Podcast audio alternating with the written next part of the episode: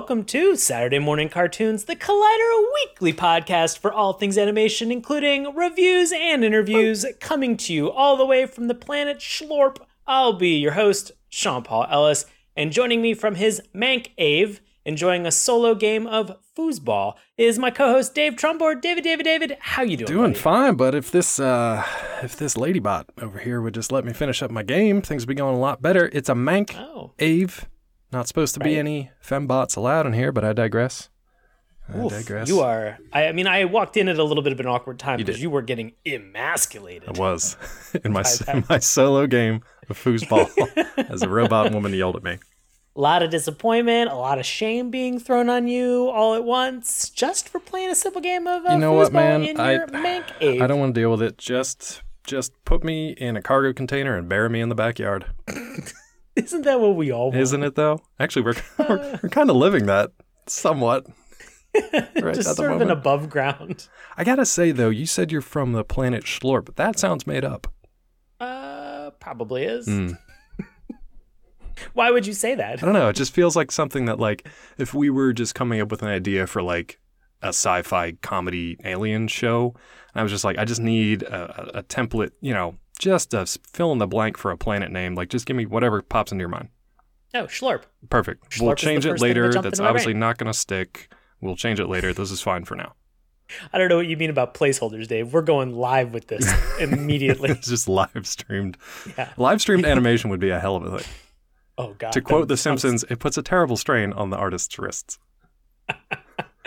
Oh, I love just sort of the weird improvised nature of a lot of the naming conventions that we do have for this show. And if you're not familiar, we are, of course, talking Rick about Rick and Morty.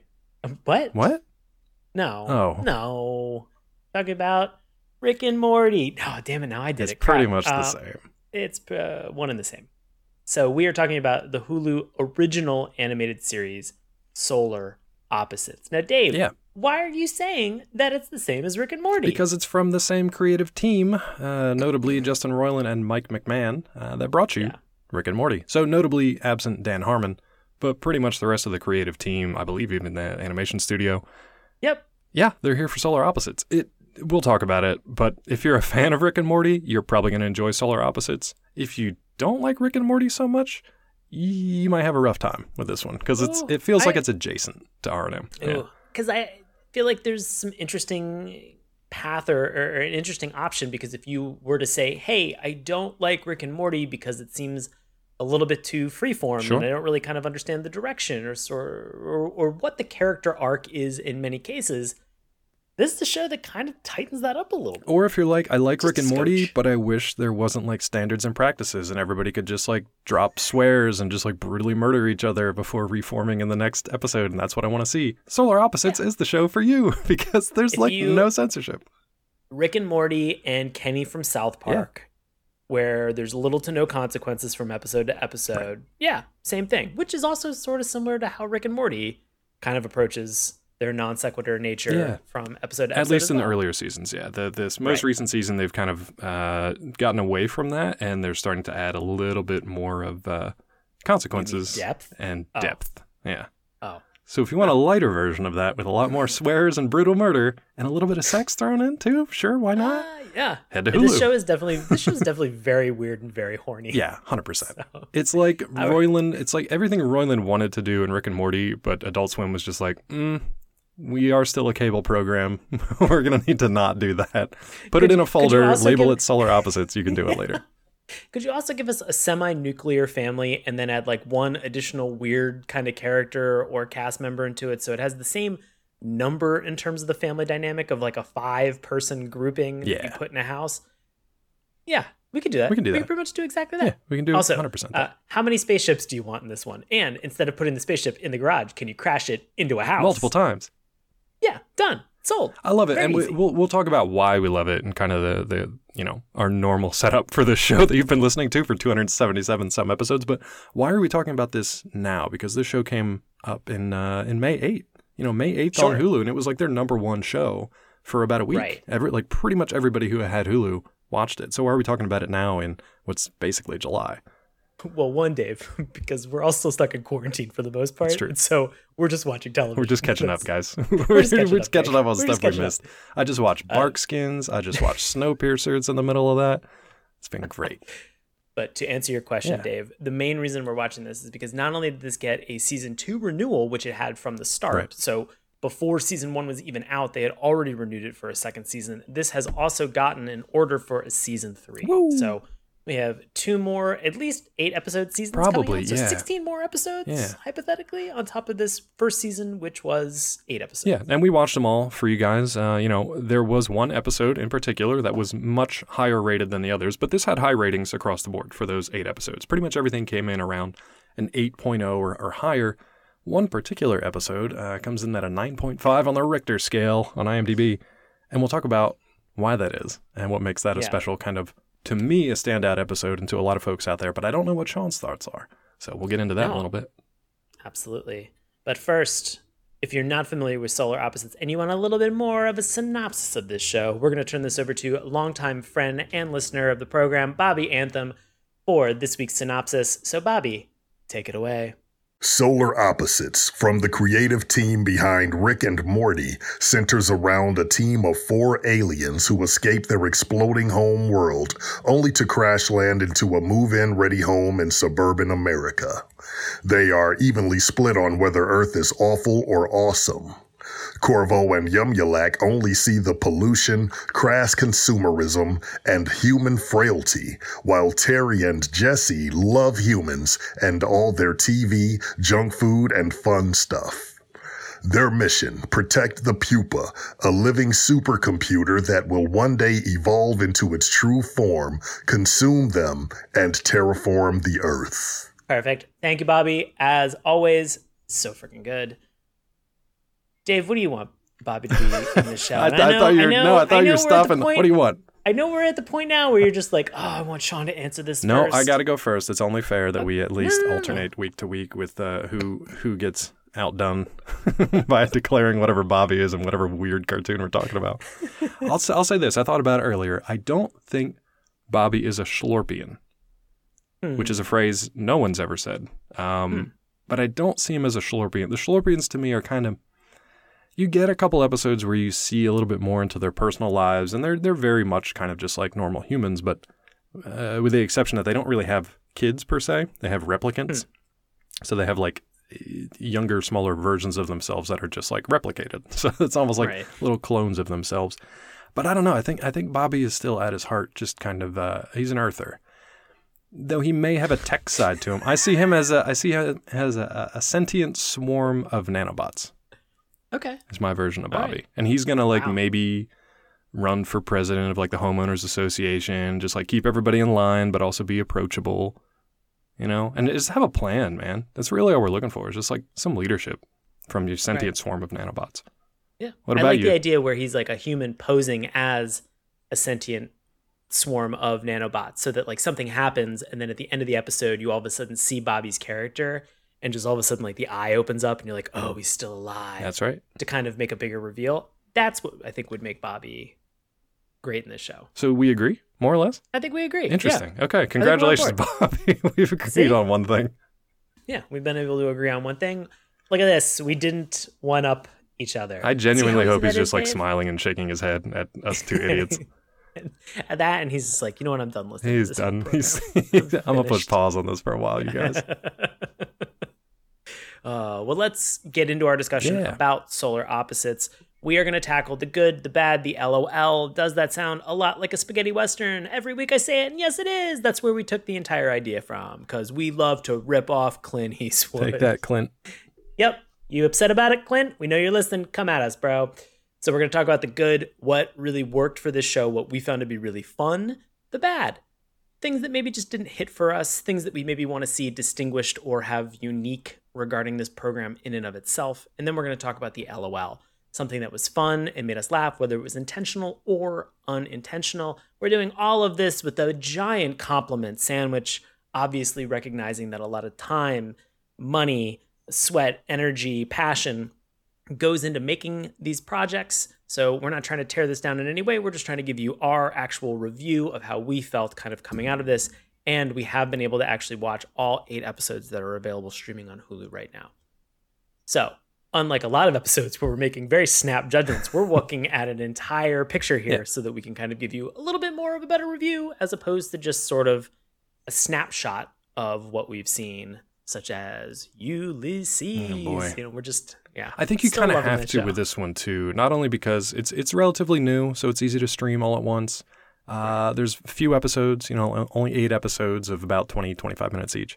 And because the episodes are so, some of them are very different from others. So if we had only watched the highest rated episode, we would have been watching something completely different from what the other 7 episodes were, which we'll talk about in a little bit. We would have been very confused about what this entire show is about, but also probably a little bit delighted and fun. And we'll talk about that too. Right.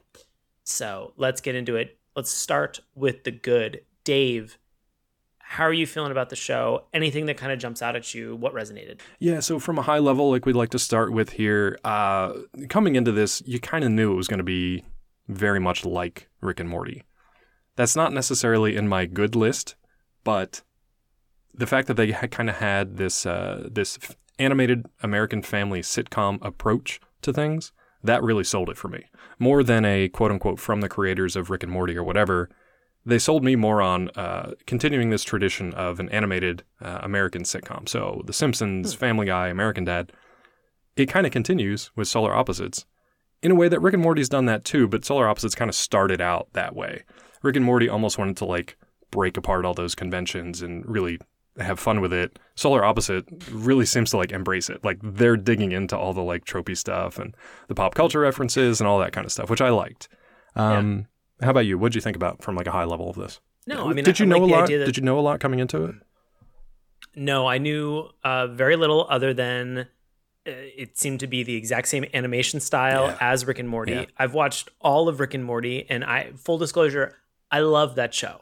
I feel like every time I've watched it, and I think I've watched all except the latest season. I've watched them all a couple times now. At this point, I'll sometimes just throw it on in the background. It'll be sometimes a breakfast, early morning show, which I probably should stop because there's a lot of weird crap in it. And you always want pickles when you're done watching it. It's so weird. It's very weird. So I enjoy Rick and Morty and its unconventional, weird storytelling. I love that show's ability to really pack a gut punch in the last minute of a season, where suddenly you have a realization that everything's kind of been building or culminating to like one specific moment where a character then suddenly gets hit with everything. This show is a little bit different. Yeah. And I like the fact that it really does lean into that, like shoulder to the wheel style. It mines all of the weird sitcom and movie and reference points that you're familiar with that are in pop culture, that are in the zeitgeist, and kind of brings them to the forefront so that they can just make fun of them and play with them. Right. And in hearing those references every once in a while, I think in some cases, because I am on stage as an improviser often, and I'm used to kind of references being made. And even if I don't understand the reference, just kind of playing with it and anding that offer to have fun with it. This show does a lot of that in a fun and kind of tongue-in-cheek way as well. And so it ends up being really enjoyable to sort of watch, mainly because that's sometimes how my brain works, which for better or for worse is what we're working with. Totally. I actually kind of, I don't know which one I actually prefer. I'm not the biggest fan of Rick and Morty just because I can't watch it without separating myself from the kind of fan base, which can be extreme at times. So that's kind of like tainted some stuff for me. I enjoy it. It's not one of my favorites. I would. Oh, Dave, just don't go on Twitter. Just don't go on Twitter. Guess what? I don't anymore. I've unfollowed literally everyone and never look at Twitter ever again, because it's a cesspool. But moving on, I don't know. Solar Opposites for me right now, it's a lot lighter. Like Sean kind of mentioned, it's an easier to watch show. It's got that sitcom style, even when they're poking fun at it. So it's a little easier for me to just kind of like sit down and enjoy it without worrying about like, oh God, what like philosophical punch is coming out of left field next, or what like horrible revelation is coming up next that's going to make me feel bad for this particular character or whatever. It's a lot lighter.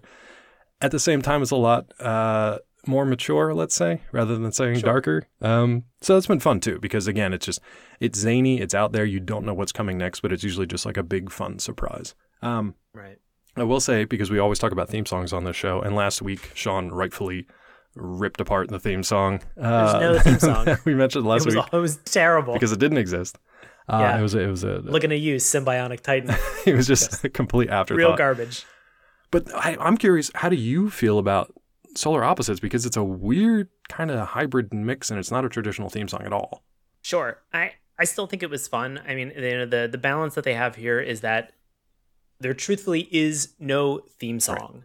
Right. It sounds like there is music with animation and narration to kind of set up the story. Yep. And I think in many cases, because like a lot of people who are streaming or kind of binging on things, maybe they have kind of like a shared plan with like their family. And so their family is like watching stuff a couple episodes, and then they might kind of jump in, and lo and behold, they're not starting at the beginning, and they're starting like episode 3 or 4.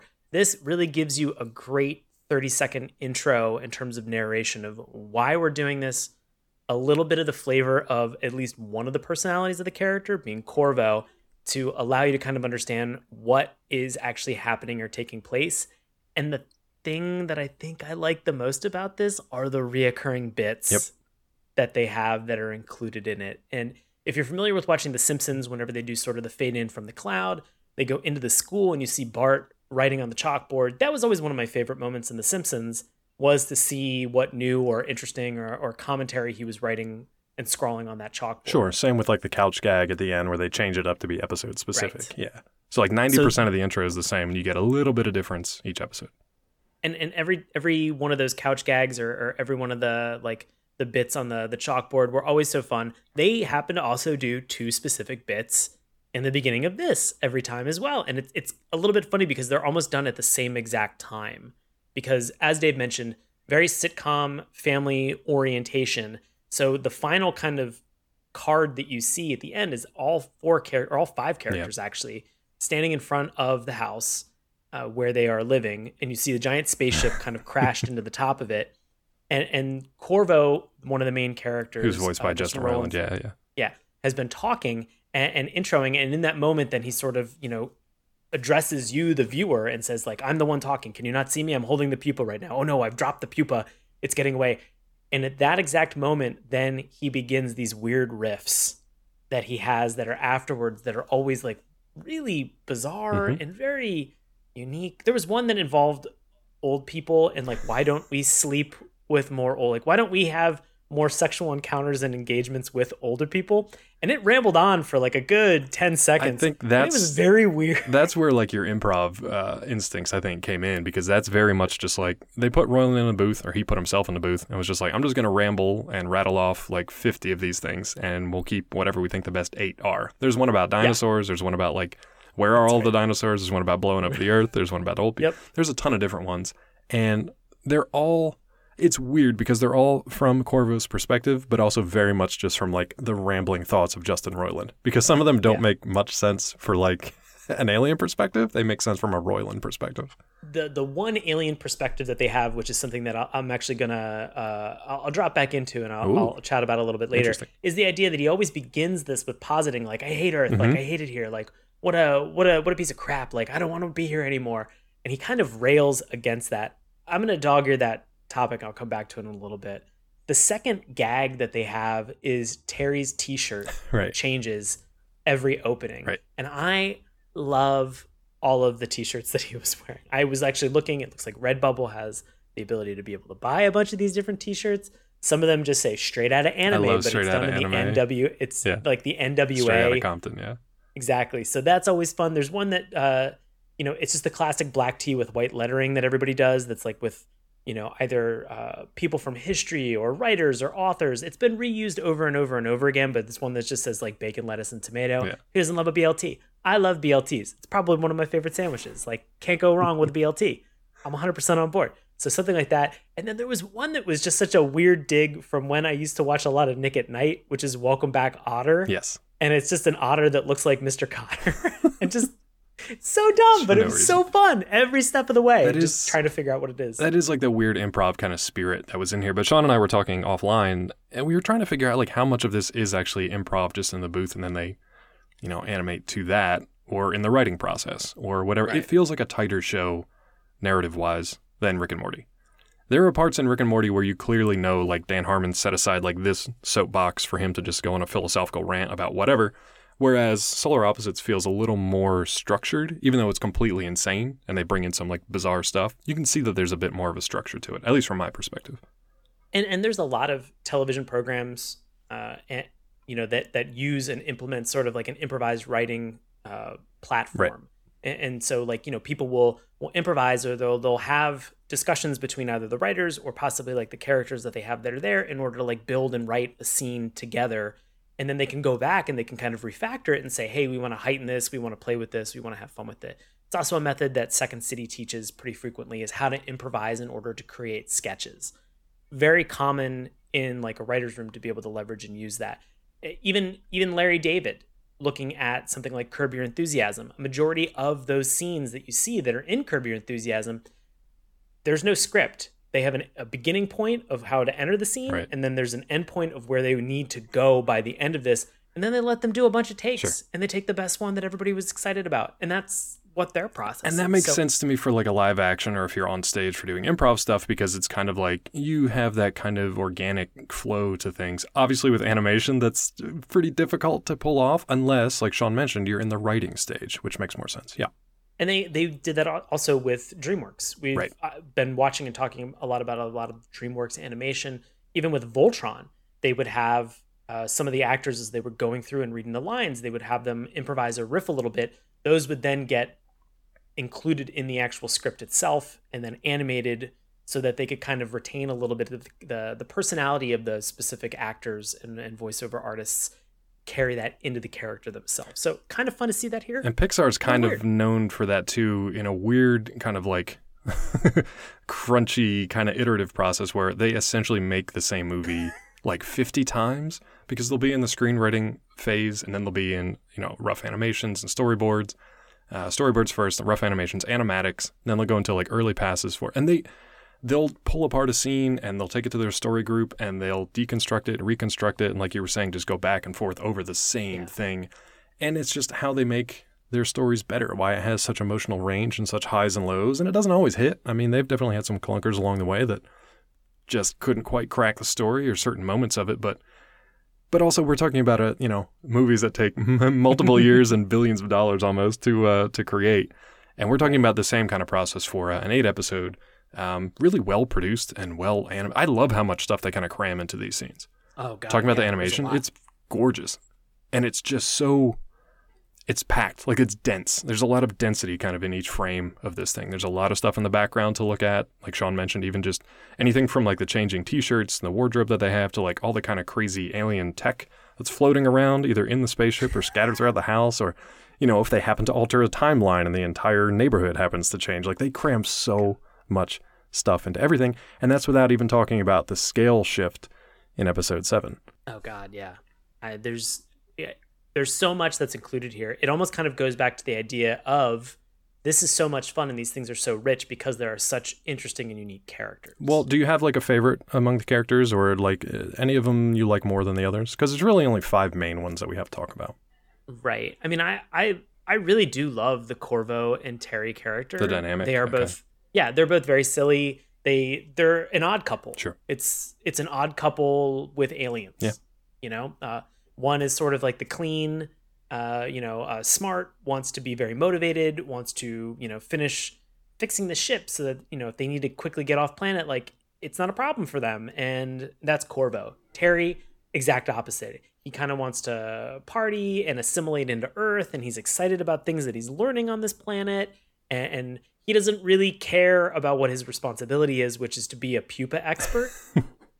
and he almost really doesn't seem to know a lot about the pupa himself. So it's very challenging, and it's very fun to sort of see somebody who's playing at the height of their stupidity for their job, continue down that path and just progressively either get dumber or pull other people into their level of stupidity. Exactly, which is pretty much how the 8 episodes kind of play out. Each of them kind of, I don't know if you'd say learns from the other, but each of them is pulled into each other's orbit for better or worse. And that's where a lot of the kind of humor and some of the drama, it definitely leans more on the humor side of things, but that's where a lot of that comes up. As far as the quote-unquote kids or replicants, we've got Jesse, and then one of the best names ever in an animated series, Yumyulack, which is a fantastic name. And I love that he just kept that name while he goes to school. Like everybody they just know him as Yumyulack.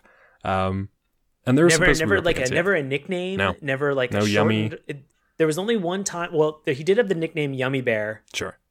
In one episode when he was trying to bond with a group of popular teens, and then there is an episode where they introduce Funyulack, which is like the Funyulack. I know, it's so good, but it's just they play off of it, but he still remains at his core like the same kind of like disgruntled teen, right, trying to fit in. So it's very enjoyable. And since they're replicants of their kind of older selves, with Yumyulack, he's mean, he's very standoffish, he's pretty cold, but he's trying to assimilate to this human world too, just in his own bizarro way, voiced by Sean Jambron from Goldberg's. And then you have Jesse. And Jesse, I don't know, Jesse to me was kind of a weaker character overall. I didn't really get a good strong sense of like what Jesse was trying to be or what her kind of like her purpose was, I guess, within the story itself, because she was just kind of this happy-go-lucky kind of just like frolicking along and staring up at the clouds kind of character to me. So I don't know, maybe you had a different opinion. Yeah, I mean, I think, you know, along the lines of she is a replicant of Terry, right, who's a little bit more fun and free-loving and accepting. She is the only character, and this is a funny, like, piece of information that you find out, is that when they became replicants, they were able to choose their gender. Mm. They were able to actually make that decision. So Yumyulack says, like, I want to be the equivalent of the Schlorpian male, right, and you get Jesse, who says, I want to be a female. And so she's really the only female character, like lead character, that you have that's on the entire show. Yep. And so I think that they found some interesting ways of being able to kind of pull her in, whether it was sort of her having that lighter, more appreciative side of things, of just trying to fit in, whether it's the flower and the puberty talk. That drug episode was the best for the replicants. So good. I actually don't think it was. I think there really have been a ton of really great Yumyulack and Jesse like moments that they've had together, okay, whether it was them inside of the device that actually, oh my gosh, the Pretenda-Dek. Pretenda-Dek, yeah. The Pretenda-Dek that they had. There's even this entire scene where they are told that they need to not be late or delinquent to school anymore. And so the two of them go to school during summer school because they don't know. They're alien kids, remember. They don't know. Nobody tells them, right, about summer break. And so they decide to just go to an empty high school for months and teach each other, yeah, which like the back and forth dynamic that they have between one another. I think, again, it's a distillation of the relationship that you see between Korvo and Terry, yep, but it's a little bit more lighthearted through the lens of a child kind of growing and entering into that puberty stage. Especially when they get to blackmail two teachers, essentially, God, for having sexual relations on the cafeteria table. That whole moment of just like where you get the one teacher who says, I'm about to do this like very explicit sex stuff to you. He goes something like, hold up, I watched this on like Cinemax or something. Probably xnxx.com or something. Yeah. Oh, God. So he digs into this whole thing. And it's so weird. And it's so, I think he said like, oh, hold on, I saw this on Showtime. And it was so weird and so bizarre. And just the reference did not go over my head. It like registered immediately. Right. And I was just like, yep, got this. This is only so on good. Hulu. Yeah, thanks, only Hulu. Only on Hulu. But it's interesting. Like, to me, I guess maybe Yumyulack was more memorable because he has this weird side story thing where he just randomly shrinks humans, whether they're his fellow classmates, people he finds out in the world. He shrinks them down, pockets them, and then puts them in essentially like wall full of connected terrariums back in their house. Yeah. And it feels like a throwaway thing in the beginning, and then it turns into definitely the best episode of the season. Yeah. Some people argue that that particular story is even stronger than the main story of Solar Opposites. So we can talk about that now if you'd want, or we can get into some of the other good stuff. I'm happy to get into that, but I think for me, a lot of what's interesting about this show is the storytelling arcs, yeah, that they introduce. So the A story is this really weird, grandiose plan that they have, that they are going to be destroying and rebuilding the planet Earth to be planet Schlorp. And how are they going to do that? So they're going to do that through this pupa that they have, which has a whole bunch of encoded DNA, right, from the planet. And at some point, the pupa is going to evolve. It's going to get bigger, and it's going to do that essentially like terraform. Yep. you know, on the planet Earth. And so they're just kind of there. They've been there for 2 years. They're waiting for this to happen, and it hasn't happened yet. The second kind of B story is kind of where I'm going to undog-ear my previous conversation, okay, which is sort of the integration into Earth. Right. Because as much as Korvo says, like, I hate Earth, I don't want to be here, he finds his moments of pure pleasure in doing certain things or including Terry in certain things. There's also Yumyulack and Jesse sort of integrating with Earth with the, like, going to school and you know, understanding some things regarding like the social structure and hierarchy that's within high school as well. So really kind of just allowing them to do that integration. And then there's the C story, which is the wall. And this for me has one of the biggest payoffs in, as Dave mentioned, with the episode called Terry and Korvo Steal a Bear, which has nothing to do with the episode. Nothing to do with that, except except for like one quick scene, that plays out in the background. It plays out in the background, so which is super fun because it's it adds to kind of the meta stuff that's going on, because it's like while all this stuff is happening in quote unquote the wall, Terry and Korvo, Jesse and Yumyulack, they're still having their normal kind of wacky sitcom alien suburban adventures. It still plays out in the background at a different scale, but what you get in the wall. People like to call this the Wall World episode or the Wall World War or just the Wall War. I don't know. It's a bunch of tongue twisters. So probably all just sounded like gibberish. But why people love this one so much is because it focuses on the humans who have been shrunken down, put in this like maze of terrariums in which this kind of post-apocalyptic landscape controlled by the haves, you know, enslaving the have-nots has all just kind of come up within the last couple of months, couple of weeks. Yeah. They're subsisting on candy that Jesse occasionally just like drops into like a little chute to feed them. They're wearing clothes meant for tiny dolls like Polly Pocket figures and things like that.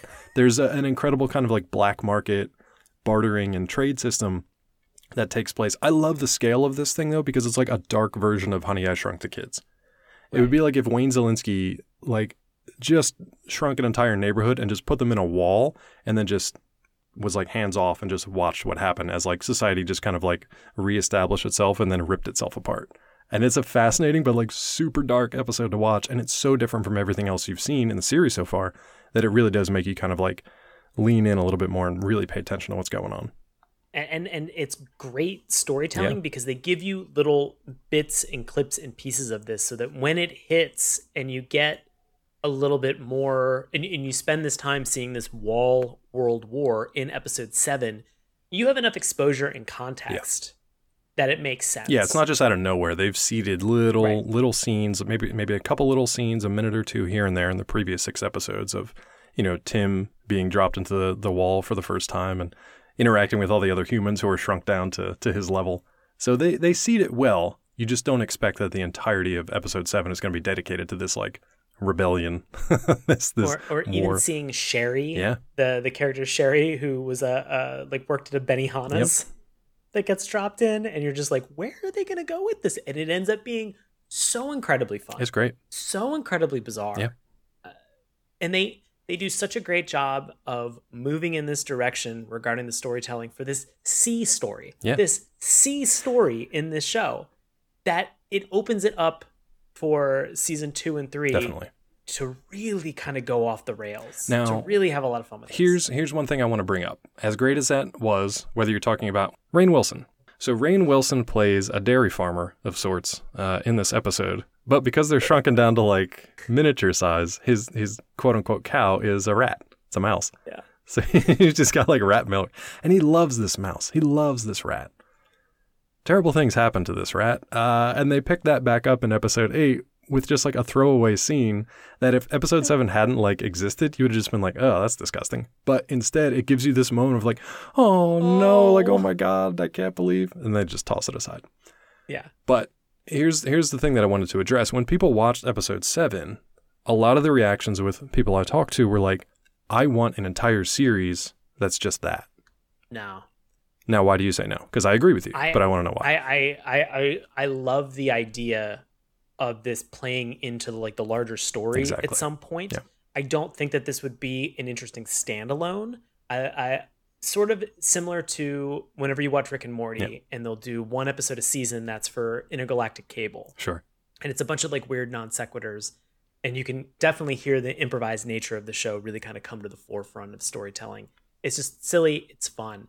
I think that this wall, this C story, has more impact if they're able to continue to kind of seed small things and how things are taking place. Because at the end of episode 7, there's a big twist. There's like two big twists. Just a couple that happen, big sea like changes, in a row.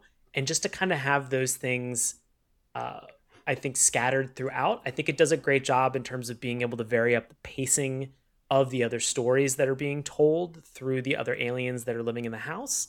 It's very interesting. It's just very interesting. I just don't think it would I don't think it would do as great of a job or have as much of an impact if it was its own series and spin-off. And I agree. And it's because that extra kind of layer of meta storytelling adds just kind of it's hard to pin down, but it adds an extra kind of flavor, an extra interesting wrinkle that kind of just like makes your neurons fire a little bit more. Because as you're watching this kind of post-apocalyptic class war battle, and it's bloody, man. Like it's violent, It's bloody, and they're super creative with it because they're all using little tiny weapons, and they're so cute, but they're also so deadly. But the one dude who gets his nose shot off with a toothpick in like one of the first scenes that you see, you're just like, it's brutal.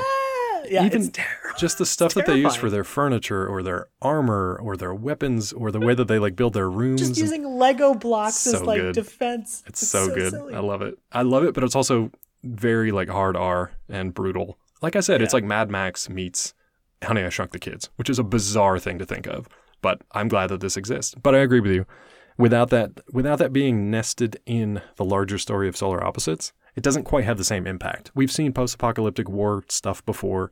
We've seen shrunken down kind of people having adventures before. Yeah, it's weird to combine those two things together, but without that extra layer of storytelling from Solar Opposites A story, it doesn't quite work the same. So I agree. They do a great job of doling it out to you over time, because you get some of it in the first couple episodes and you become intrigued. You become interested in terms of what's going on. And it's also always in the background of Jesse and Yumyulack's room. So you see this take place, as well as also you see the counter angle inside of the actual wall looking out to see the rest of the alien family, the rest of the Schlorpians that are in there.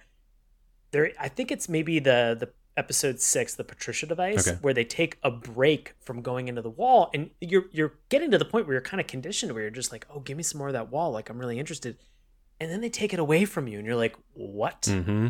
Episode 7 then explodes world out in a great way. And then they, like you said though, they break up that kind of tension because it's not funny. Like, it's not a funny episode until they show the stuff kind of happening in the background, and it gives you a little bit of a break just for a second or two to laugh while Terry and Korvo are like wrestling a giant circus bear. Well, I will actually say the Rainn Wilson character, there were a couple laughs that took place for that character in that episode. Yeah.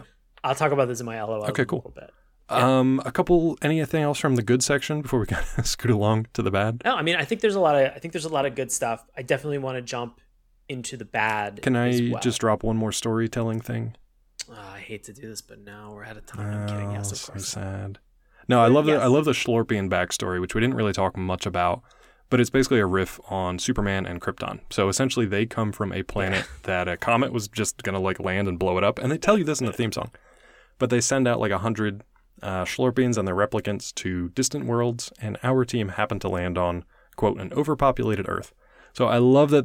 They just kind of like, just like without any humor, he's just like, yeah, we were on a planet Schlorp and there was a comet and it blew up. So we had to like come to this shitty planet and now we're here. So it's just like very kind of like blase attitude, but obviously the like Superman background. And you get to revisit it in episode 8. So that's a fun one too. Yeah, that is cool. I think the rest of them I can save for my LOLs because they kind of double. All right. Well, let's get into some of the bad. Yeah. Let's talk a little bit about this. I think we've actually talked a small bit about kind of what my feeling is in terms of where I feel that there might be some issues with the show, and it is the parallels to Rick and Morty. I think that's really it for me too. Yeah, it's very hard, you know. And I came up with a couple examples. Humor me and indulge me if you will. Will do, always. The voice acting, you know, similar voice actors, especially with Roiland, you know, voicing sort of titular characters that you have for this. You know, the voice acting, you know, from him, it's hard to kind of differentiate in some cases, especially because the Korvo character himself is sort of a super scientist and able to kind of create and use and leverage these technologies. Right. He's very invested in science. He just doesn't burp or stutter as much. That's about it. Exactly. Yeah. He's just not drunk all the time. He's just not a drunk grandfather. Yeah. He's not a drunk. So you know, it's very hard in terms of the voice acting, the character. I'll say even the writing. There's these moments where they have a couple of the characters in here that say like, oh, this is my arc. Like, this is what I'm doing. This is what my arc is. That's almost verbatim exactly what happened in certain instances for Rick and Morty season 4. Yeah, there's not quite enough separation. Yeah. Yeah, there's entire sections where you hear Summer and Morty just saying like, this is my arc. Like, this is what I'm doing this season. And it's meta and it's referential and it's fun and it's not lost in terms of where Rick and Morty is, because in some cases they haven't really set up like a season arc. Right. Like you get to that final episode and then finally you realize that there is a bigger threat that they have to combat and fight against with Wrangler jeans. This episode sponsored by Wrangler jeans. Oh, I wish. They're indestructible. Yeah. And so it's interesting to sort of see even like the language in terms of the writing not differentiate itself at all, which was hard because season 4 of Rick and Morty was coming out around the same time that this was launching. So I will say too, one thing kind of, we're arguing it's too much like Rick and Morty at times. I will say one of the ways that they could have been more like Rick and Morty in a good way was to have a little more heft, a little more weight to it. I'm not a huge fan of Harmon's kind of philosophical rants from Rick and Morty, but I know a lot of people love that stuff. And I get it. I know a lot of people do. I'm definitely in the minority.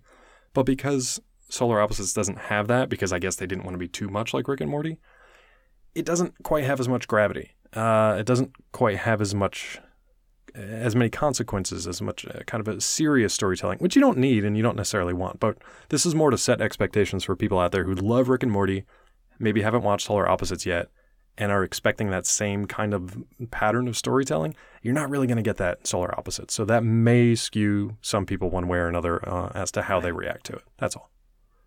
The final thing that I think I have in terms of parallels to Rick and Morty is just the animation. You know, and that even comes across, Dave, and I think a very particular way that you don't enjoy. The pupils, which is, I hate the pupils. Like, why? All those students, I hate those students. All those little pupils, they're the worst. Oh, these kids, now the eye pupils, the weird little butthole eyes. I don't understand why they've got the flag symbol from Community, like the Community school flag symbol. It's just like a weird asterisk. It's a weird bubbly asterisk, and I kind of feel bad for the animators. I'm assuming they have some kind of like shortcut that lets them just keep that thing consistent as they move it around, because otherwise that would be an absolute nightmare. But I hate them, man. I don't know. Yeah, there's no reason for it, unless that's like Roiland's signature stamp. But like, what a weird thing. I will say, just again for the bad, and again some of it is Rick and Morty related, is, you know, like there might be an end game here in terms of the storytelling, like, you know, which is the terraforming of planet Earth with this pupa, or the wall humans. Who knows what they're going to do once they get out into the world. But in the meantime, it sounds like everything that they have so far has just been sort of non sequitur or very happenstance related for the storytelling. Very episodic, that they have. Yeah. And so I'm trying to understand what difference. That's what I guess I'd like to see in season 2 and 3 is like, what actual story are they trying to tell for this? Is this just going to be kind of more goofy stuff? Which again, like, I'm still going to watch. Yeah, it's still good stuff. Okay. Yeah, still going to watch it. Is this just going to be sort of more of the same? You know, sort of like when you have an artist who releases like their freshman CD, and then their sophomore CD is like probably more songs from that same first recording session. You're like, oh, I still dig this. Right. Like, I don't see a lot of growth, but like, I'm still having fun with it. Like, thank you for making two things that I like really that are cool the same, basically. Like. Yeah. And then they're like, their third album is just like, oh, we found college rock music, or, you know, we're going to start playing a didgeridoo. And you're like, don't do that. We're going to have a track of 15 minutes of silence. Like, oh, okay. Well, just weird sound bowls and chanting. Yep. Damn it. They're going to be like Korn, where the first 8 tracks on their 16-track CD was just silence, because it was supposed to be a second part to their previous. I don't know why I remember that out of nowhere. What? Yeah. It was Follow the Leader was supposed to be like a second part to whatever they had released previously. So the first 8 or 12 tracks were just 4 seconds of silence each. God. Do you remember when Dave, you remember CDs? I remember CDs. I still got a few. I got a lot. I got a box behind me, and I just don't know what to do with them. Remember, like, what CDs used to, like, they'd be like, hey, we're going to end the album on track 11, and then track 12, through like 26 or whatever, blank. Yeah. Yep. And then there'd be like a secret track at the end, and you'd find it, and you'd feel like a modern day Indiana Jones for music. The music would just start playing in the background. It was great. These days, you just get a DMCA strike. Yep. So I think that that's maybe my final bad thing that I have is I want to know how this is different from Rick and Morty. I want the show to distinguish itself. Let me ask you a follow-up question for that then. How would you feel about a Solar Opposites Rick and Morty crossover? Now that's not confirmed or denied or anything. I don't think I want it. I think that both of these stories are so referential and so pop culture influenced in the beginning. Like, I don't think that there's a reason to do it. I just, maybe if there are background characters, it'd be kind of like a fun little like, hey, I see you there. Like, I found you. You're an Easter egg. But in terms of actually having a crossover like that, I think it would just be sort of weird. It's sort of like if you want Solar Opposites to be its own thing, then you don't want there to be a crossover. Right. If you are okay with the idea that, you know, Rick and Morty has established the multiverse, Solar Opposites has obviously established alien life out there in the many worlds. And weird time weird timey-wimey stuff. Implications. Sure. Yeah. All kinds of stuff. So, theoretically, they could both exist in each other's realities. I don't know that I want to say that either. I'd kind of like Solar Opposites to stand on its own and Rick and Morty to continue doing its own thing too. Now, if they just had like one weirdo special like the CW does every once in a while where it was just like a random standalone crossover episode, maybe? Yeah. But if they do something like integrate Rick and Morty into the wall world and like that, I don't know, too much. And again, that's just me brainstorming terrible ideas they could come up with. None of this is confirmed or denied. Justin, we know you're listening. Definitely listening. If you like these ideas, let us know. We will write that episode for you. Or pay us. Yes, do that instead. Yeah, we'll write that episode. It's already done. We have representation now. We don't. Don't tell them that. Okay, hey, look, I'm trying to be honest. I don't want to start a relationship with a lie. We can be silly in it, but we can't lie. Let's start a relationship with an LOL. Oh, let's get into it. There's so much stuff that's in here. It's a comedy series, intentionally. Yeah. Normally the LOLs are reserved for like, here's a couple of funny things in that action cartoon from 1976 that we watched. Or like, here's some really janky animation from that 80s series that no one ever saw. But this stuff is a comedy. So it's literally like 8 episodes of LOLs. I just got one thing to say. Shoot. 3 words. Dig old Bix. I got something to say to you. 4 words. Y'all ready for bisque? And I just want like nothing but like the like God, CNC Music Factory or whatever CNC it is. Music Factory and like Jock Jams Volume 2 to just start like blaring. Exactly. And a t-shirt cannon. Shooting hot dogs at people. Shooting bisque. That's what I want. Just shooting bisque at people. Shooting hot bisque. God. Y'all ready for biz? I love it. I love Fun Bucket. Now too. I love Fun Bucket in all 3 of his abominations. Fun Bucket is this like bizarre mascot from the world of Solar Opposites, but because we have alien scientists who don't understand what mascots are, they essentially want to clone and create their own version of Fun Bucket. So they do. But the first one, they have fun with him. He kind of betrays them. The second one is a gross, kind of like malformed, dysfunctional clone version of him who's sad and hysterical. But when they merge together Akira style is one of the funniest things, and that's like the first episode, I think. So it's like it really clues you in as to what kind of laughs and nonsense you're in for for the rest of the season. No, it's such a bizarre character to kind of have as a part of like the introduction, but I think you're right, it does set the tone really well. Just Burn Victim Trash Man. Sure. Burn Victim Trash Man is this idea that they had of putting together The Prestige and any other movie that would have included, like, what was it, Now You See Me? Sure. And the Illusionist, I guess, was same time. If you were to take all of these things and smash them together, again, it's the idea that these are aliens who are in our culture being exposed to things for the first time, where suddenly you have Korvo saying, like, oh, people get respect and people like magicians. Magic. Yeah. And I want respect, and I want people to hang out with me on my Taco Tuesday. So I'm going to learn magic in order to get people to be a part of my Taco Tuesday. And it has disastrous results, but it's also so weird and so funny. It was fun. It was a really enjoyable episode of just getting to the point where there was a quick title screen where it flashes to like people watching Korvo do magic that has been like uploaded as a viral video. Right. And it just says like Burn Victim Trash Man / Voldemort. Right.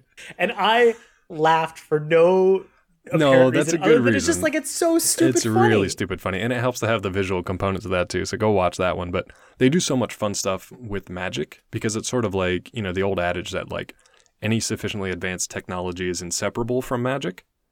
So in other words, if your technology is good enough and you're showing it to people who have not reached that pinnacle of understanding, it looks magical. It looks like wizardry, yeah. Right? So Korvo takes that idea a step further and just uses his technology to create like top tier, like god tier magic, essentially. Like his final trick is he's going to jump through a black hole right. and not get completely vaporized. Right, which doesn't end well.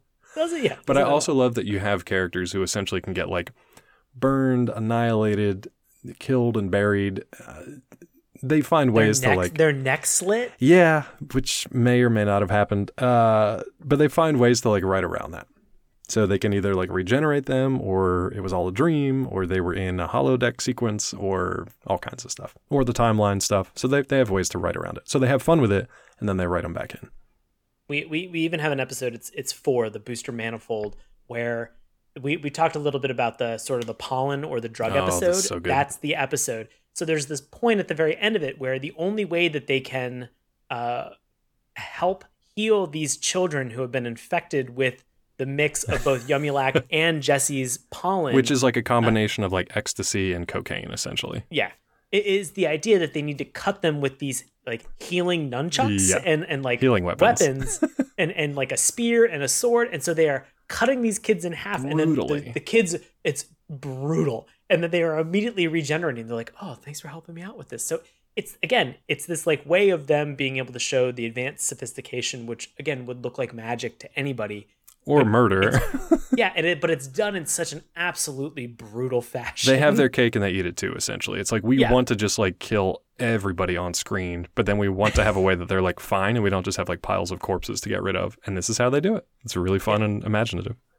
Even when they do have piles of corpses, they're just like, oh, we're gonna like scoop up their ashes and then we're gonna reconstitute them and they'll be reformed as babies and then they'll have a second chance at life. Exactly. And you're like, wait, what? Or if we're going to kill somebody, we'll just hit him with a ray gun and turn him into a Game Boy cartridge.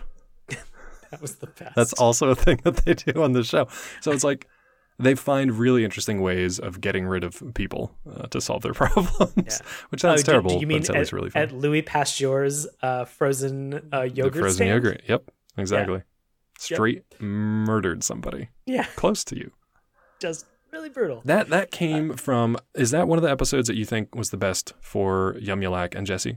I loved, number 4 I thought was a lot of fun. And then right after that is you have the, was it Lavatic Reactor, which was a good episode, which is the one with them continuing to go to school.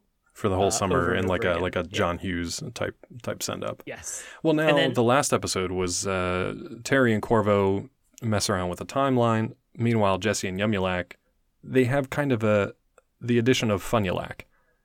Yeah. I thought you were going to say that was your favorite episode with the replicants, because they do a lot of soul searching there. I actually thought that maybe one of my favorite episodes was the Patricia device. Interesting. I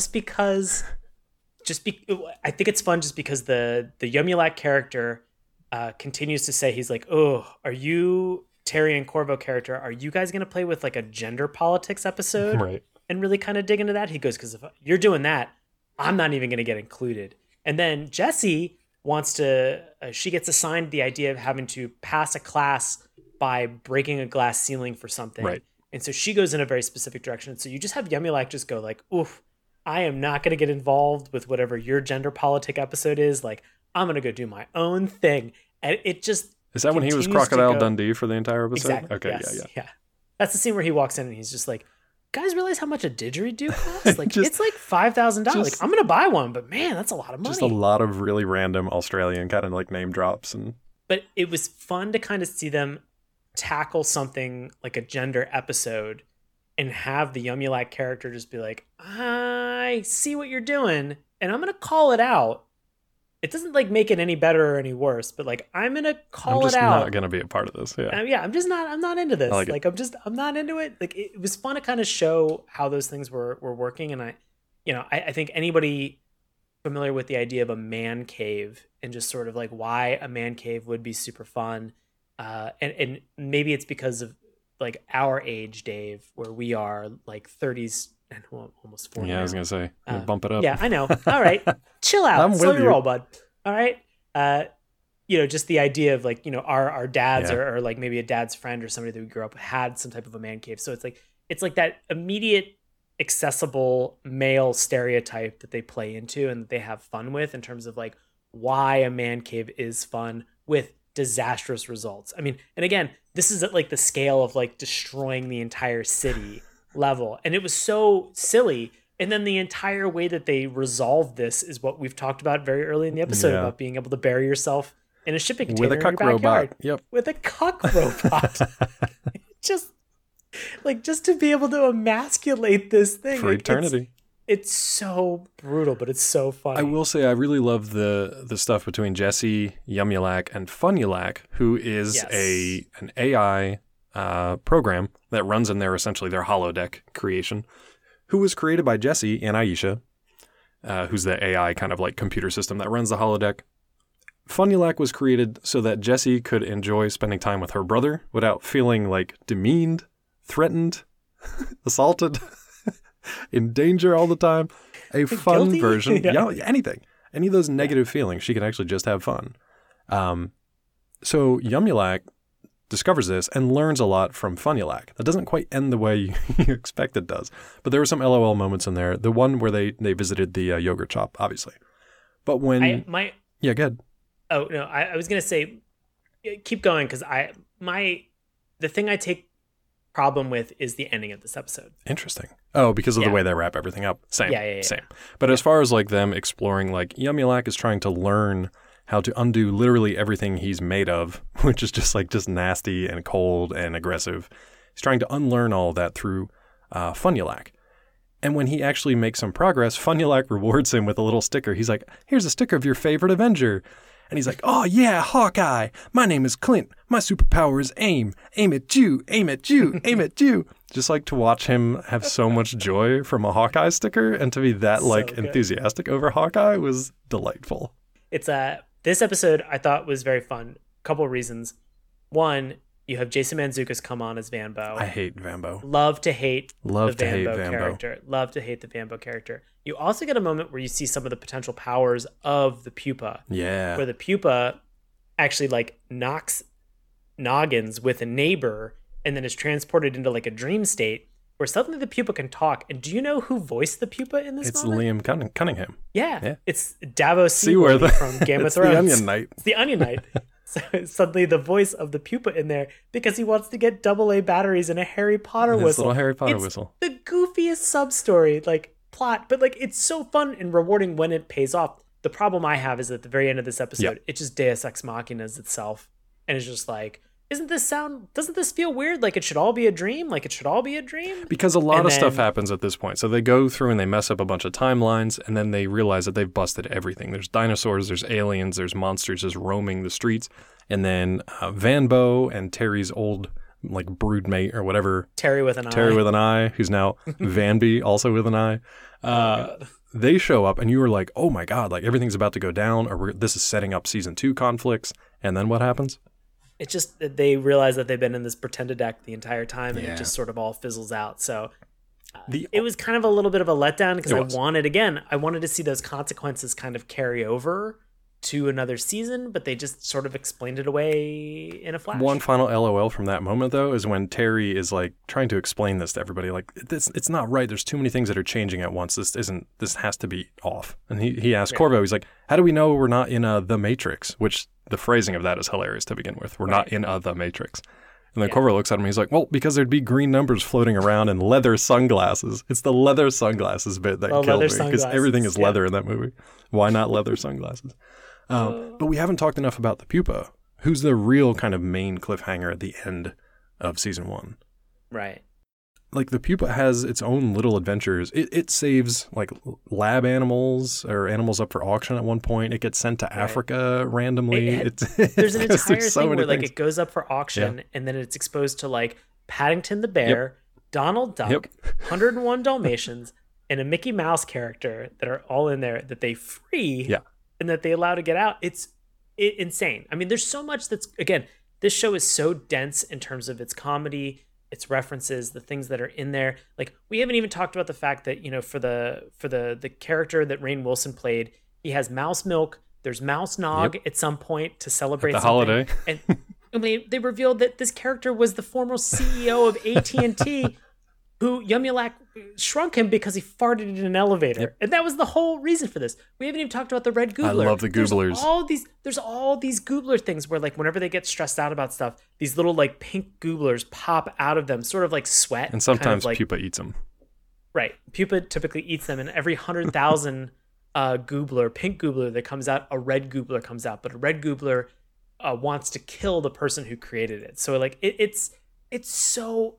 Like, and these are episodes. These span over episodes. These are things that are happening that you're just like, wait, are they going to contain this within, like, you know, like a first part or like a first third of the episode? No, it's like this is stuff that happens early and then has payoff later in the season. The red goobler stressed me out. That whole episode stressed me out because, like, Korvo, I think, thinks that it's trying to kill him, but then Terry tells him, like, nope, it's dead. It's taken care of. But it's not. It's still out there somewhere in the world, and it's season 2 probably going to come back and try to kill him at some point. So I'm already stressed out thinking that it's somewhere out in the world, just waiting and plotting.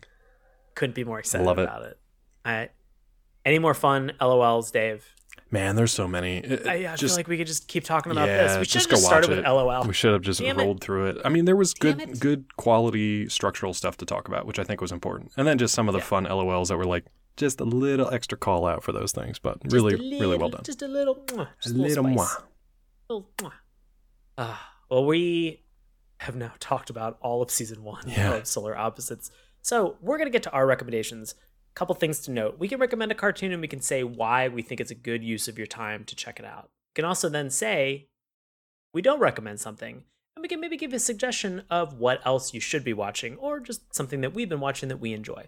So we cannot recommend something. If we don't recommend something, we can go one step further and we can give it the dip. Yes, the dip from Who Framed Roger Rabbit. It erases it from the annals of cartoon history. Have we done this before? We've done it a bunch before, probably like 5 or 6 times. Something like that, yeah. There are cartoons out of the 270-something episodes that we have that actually have been dipped. We probably should go back and dip a bunch more, but we're not. Probably should. Technically, we should probably dip some of our earlier episodes of this actual podcast too. But oh, God, yeah. No. Sorry, gang.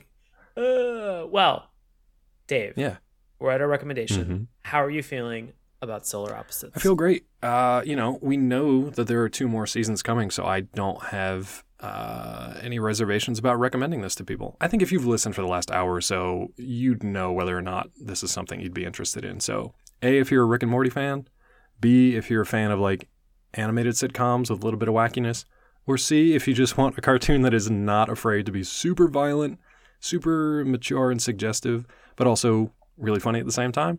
Check it out. Yeah. That's a recommend from me. What about you, bud? You know, it's very funny because I'm going to recommend this as well. But what I think is very funny is what you mentioned that we didn't get a chance to highlight, which is just the graphic language that they use in this. Oh, yeah. There was one point where Terry drops a hard C. Yeah. And I guess maybe I'm just not used to watching or hearing that on television. No one is.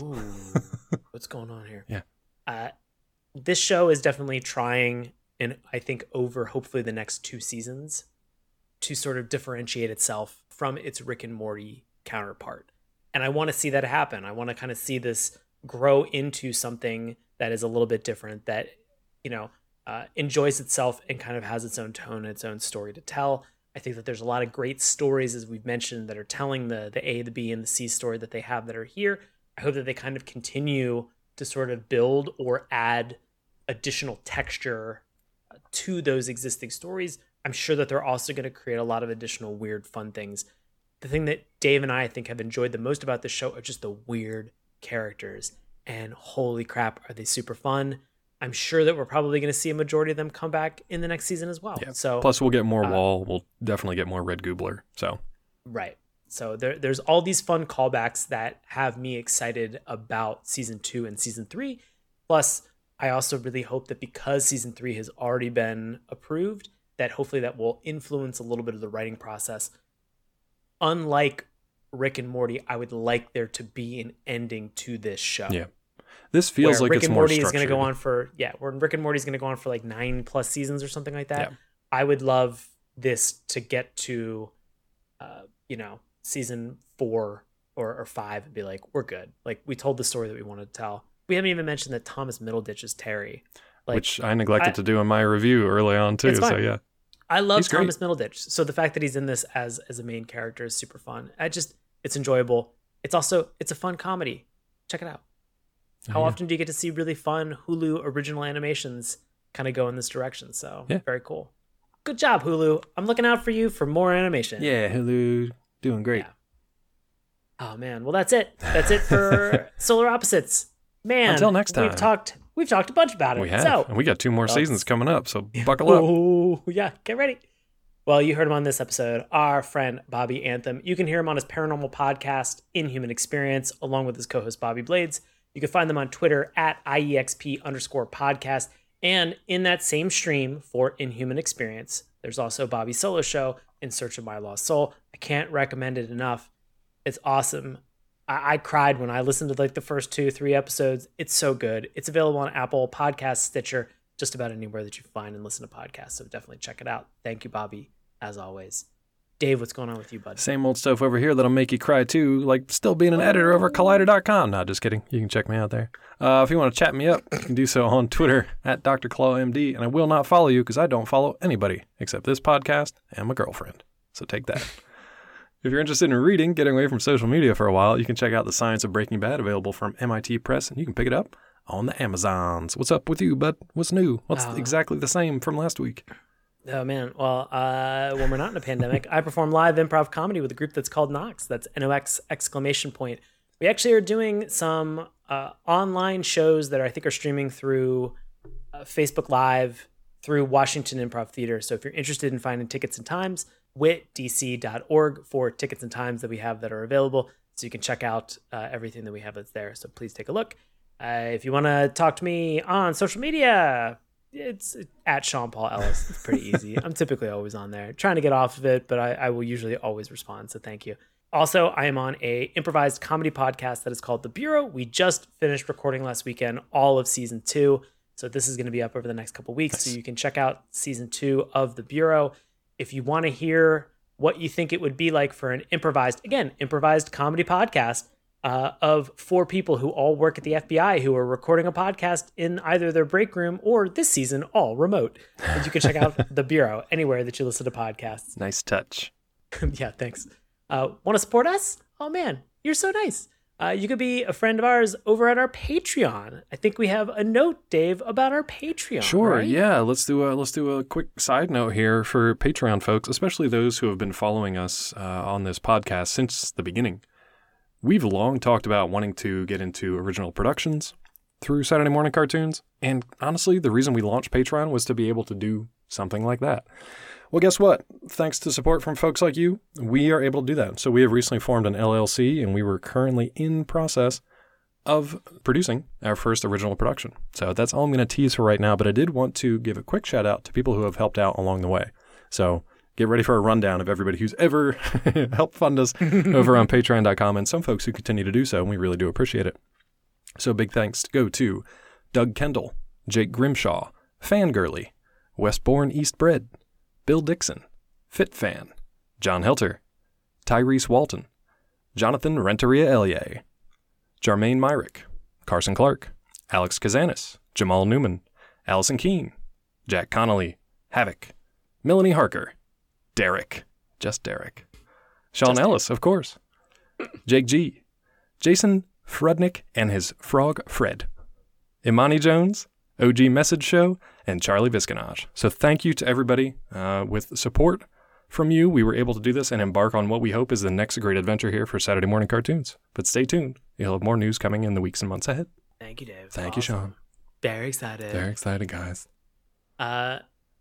If you haven't supported us on Patreon, now's the time. You can go on Patreon, search Saturday Morning Cartoons. Remember, that's Morning with a U. If you didn't hear your name, you haven't supported us. Yeah, well, we'll read your name next time. Yeah, next time. You can also just tell a friend, because we don't know how Apple iTunes works or the recommendation engine. It doesn't, so whatever.